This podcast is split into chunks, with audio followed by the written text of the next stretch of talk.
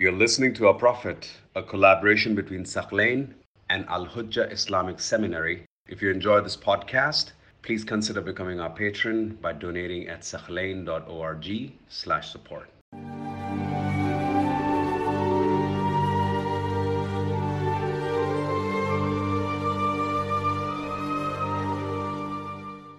So now we move on to the next discussion.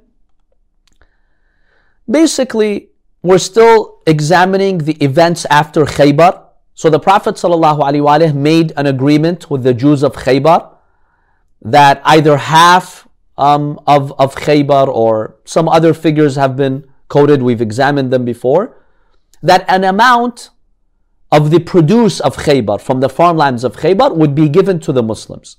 So the Prophet sometimes would send companions to go to Khaybar and to assess how much that is and to bring it to Medina. Once Abdullah ibn Sahl, one of the companions of the Prophet ﷺ, was appointed by the Prophet to transfer the proceeds of Khaybar to Medina. So he, le- he, he left to Khaybar with one of his cousins, Muhaysa ibn Mas'ud and each went to a different part of the farm when they got there. While he was performing his duty, Abdullah ibn Sahl was attacked by an, unde- by an unidentified group of Jews. So he was mysteriously attacked. Now, as a result of this attack, his, his neck was injured. Eh, he fell to the ground with a broken neck, and his body was thrown into a ayn, like a spring of water or a pool. Now his cousin, Muhaysa, he saw his dead body. He came across his dead body. But he had no clue how, you know, Abdullah ibn Sahl was killed. Now the, according to one version, the elders of the Jews, they sent some people to the Prophet ﷺ to inform him of the mysterious death of his representative, you know, Abdullah ibn Sahl.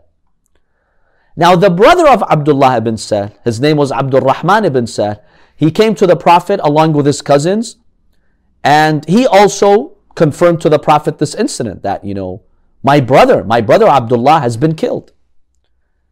Now, Abdul Rahman wanted to initiate this conversation with the Prophet, but he was the youngest amongst the three, amongst those present. So he was there and two of his cousins, but his cousins were older than him. So the Prophet told Abdul Rahman, let the elders speak. This is a beautiful Islamic, um, you know, uh, it's, it's part of the akhlaq of Islam, the etiquette and the mannerism of Islam, is that when you're in a group, show respect to the elders, let them speak first. Let them go first. Because the elders have a right over us. They have more experience than us. And so we treat them with respect for their age. So the Prophet basically tells him, let the elders speak. And in any case, they tell him that, you know, um, Abdullah ibn Sahl has been killed in Khaybar, in Jewish territory, and we know that the Jews killed him. So we want you to take action. The Prophet ﷺ said to them, if you can identify the murderer of Abdullah, can you tell me who exactly killed him?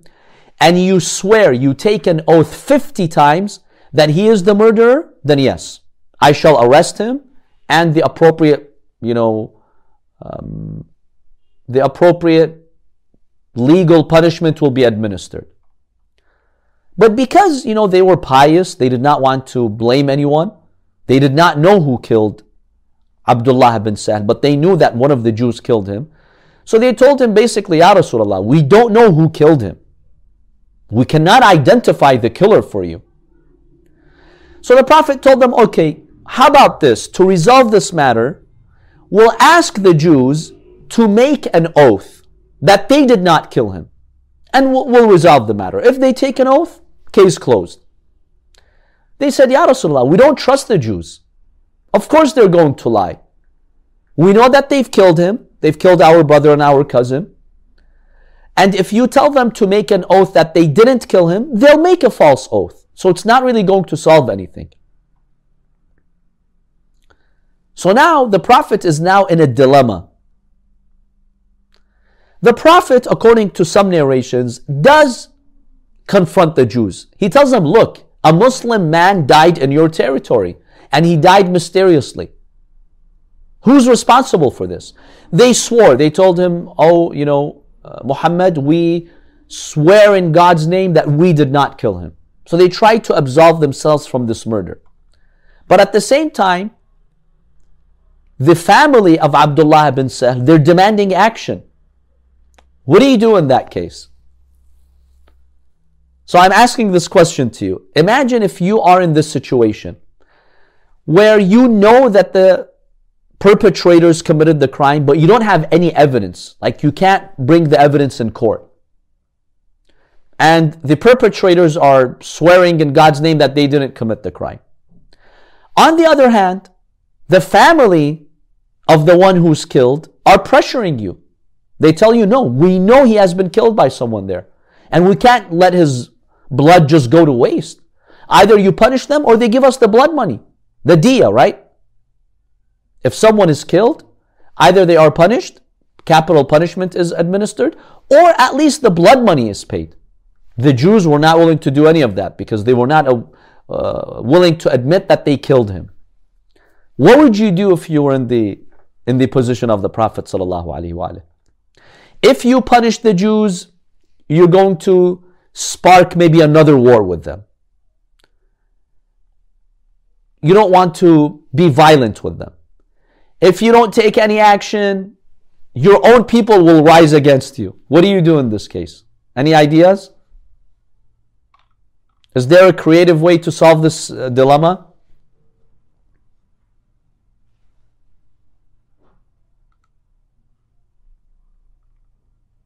If any, if anything comes to your mind, you feel free to share it. Maybe uh, if I had money, I would pay diya. Exactly. And that's exactly what the Prophet did. The Prophet ﷺ, he did not want to renew any bloodshed with the Jews. Remember, they just finished Khaybar. And the Prophet is a man of peace. He doesn't want to start another skirmish or fight or battle with the Jews. He really wants to show that he is a man of peace and he tries to avoid violence as much as possible. So the Prophet was not interested in fighting the Jews, especially when they denied it. And there is no evidence that you can show in court, right? Now, if you have evidence, you can hold them liable. But there was no such evidence. Yes, Jibra'il can inform the Prophet but the Jews are not going to accept it. You actually need like evidence in court. So the Prophet did not want to fight with, with the Jews, but at the same time, he has to satisfy the family of Abdullah bin Sahl. So the Prophet told them, Look, let's please resolve this issue. I will give the diya. I will give the diya. And the diya was 100 camels. That's a lot of money. That's a thousand dinars, a thousand golden coins. You can buy a sheep with one golden coin at the time. Could, can you imagine this money? I mean, I don't know in today's value how much that is. How much is a camel these days? $2,000, $3,000. We're looking at maybe a quarter to a million dollars, a quarter of a million dollars, maybe half a million dollars. The Prophet said, I'll pay it. It's okay. I just want peace in my community. And so, through this generous act, the Prophet showed the Jews that he was not a warmonger, he was a man of peace. And even though they were responsible because he mysteriously died in their land, and you know, it was pretty obvious they were behind it, but the Prophet wanted to show them that he's truly a man of peace. And at the same time, and at the same time, the Prophet wanted to comfort the family of Abdullah ibn Sahl and, and to make them feel that his his blood did not just go in vain, they'll be at least compensated with the diya. So the Prophet ﷺ gives them the diya, and that's how he basically puts an end to this dilemma.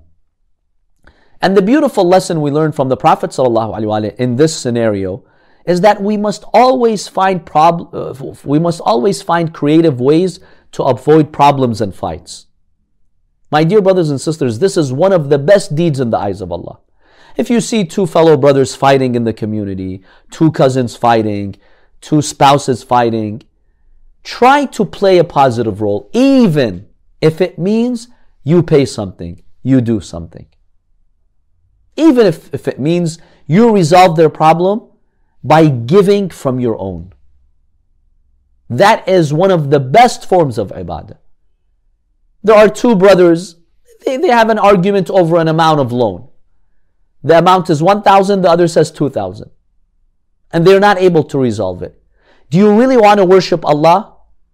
A ibadah that's maybe more valuable than praying Salat al-Layl? Not to underestimate Salat al-Layl. It's an honor to pray Salat al-Layl. But do you really want the best ibadah? Go to them and tell them, look, come. Let's come together. Let's try to solve this. If they not agree, tell them, I'll give the 1,000. But just please be brothers. I want to bring reconciliation. If you do that, this is the best ibadah you can give for your akhirah. It is these acts that will save us in the grave and they will save us on the day of judgment. And this is the legacy of the Prophet. Giving a hundred camels was a big amount of money. And remember, the Prophet at this time, he has a lot of obligations. There's a lot of financial pressure on him. But the Prophet wants to avoid fitna. I don't want fitna in my community. As much as I can, I will ward off the fitna. And we as believers, our priority is to stop fitnas in our community. Unfortunately, some people do the opposite. In the name of religion, they spread the fitna.